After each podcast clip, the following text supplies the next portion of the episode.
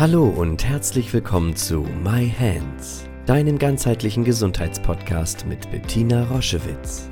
Sie begleitet seit über 30 Jahren Menschen mit körperlichen Erkrankungen und in persönlichen Krisen mit der japanischen Selbstheilmethode Yin-Chin Jutsu und unterstützt sie auf ihrem Weg zurück zu Kraft und Gesundheit.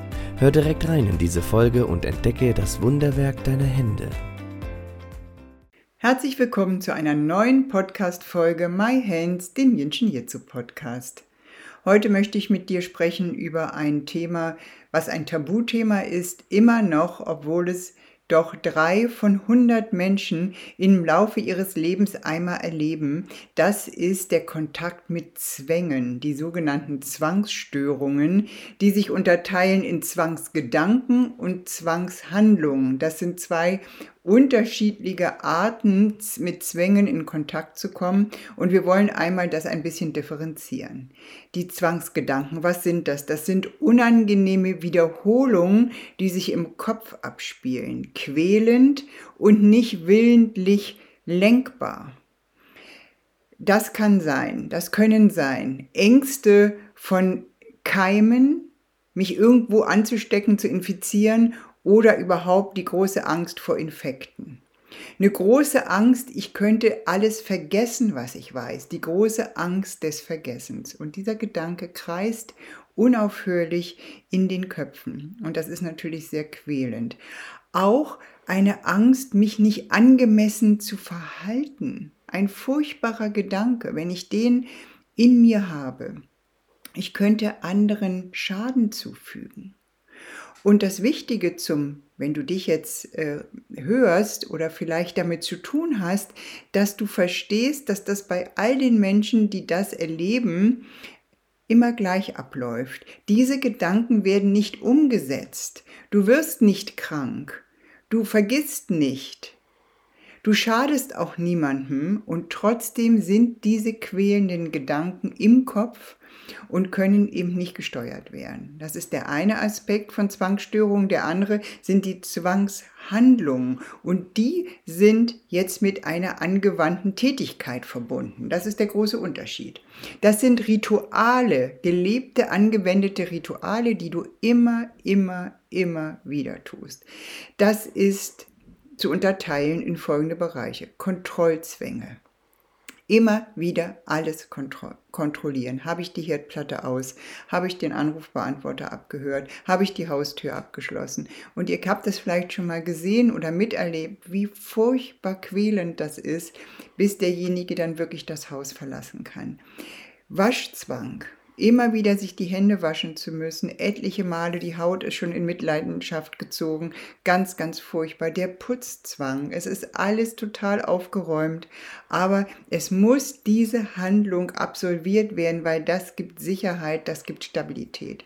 Der Ordnungszwang, alles ist millimetergenau auf dem Tisch angeordnet und darf nicht irritiert sein. Der Sammelzwang, alles zu sammeln, das geht dann in das Messitum. Also ich kann mich nicht lösen von Dingen, das ängstigt mich extrem. Und auch der Zählzwang. Also immer bis 20 zählen zu müssen, bevor ich etwas tun kann. Immer wieder Zahlen zu wiederholen, das gibt mir Stabilität.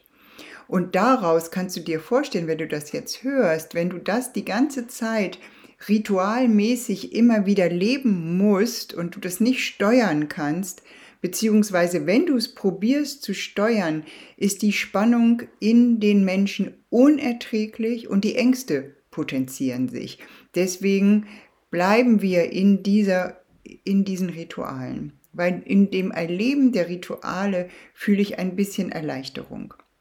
Und dass das natürlich dazu führt, dass diese Menschen, die das länger haben, auch diese chronische Angst haben, verrückt zu werden, das nicht mehr lange aushalten zu können, das könnt ihr euch ungefähr vorstellen. Was sind die Ursachen für Zwangsstörungen? Es gibt auch da eine genetische Disposition Oftmals entstehen solche Zwangshandlungen nach schweren Krisen, nach einem Traumata oder nach schweren Verlusten zum Beispiel, dass auf einmal so eine Zwangshandlung ähm, entsteht Und das trifft viel stärker Menschen, die grundsätzlich eine Angst haben, etwas falsch zu machen oder sich nicht richtig zu verhalten.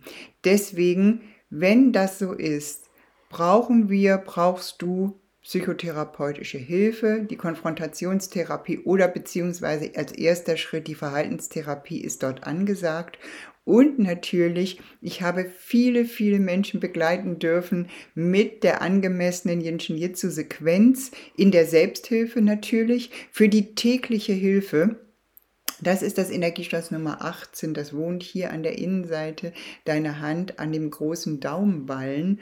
Und da kann man sich so reinhalten und die Hand wieder absenken. Sicherheitsenergieschloss Nummer 18. Und die Menschen, die an diesen Zwangsstörungen leiden, die sagen, sie haben das sich zum ersten Mal angefasst und das hat sie sofort beruhigt.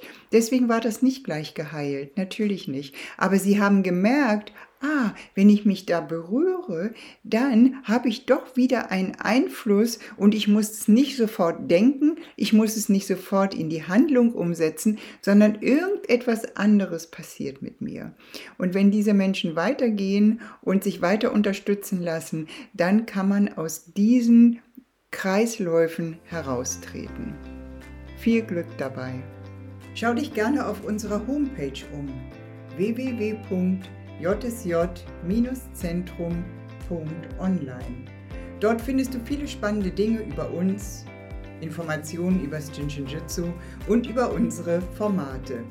Ich freue mich, wenn du dort Inspiration findest.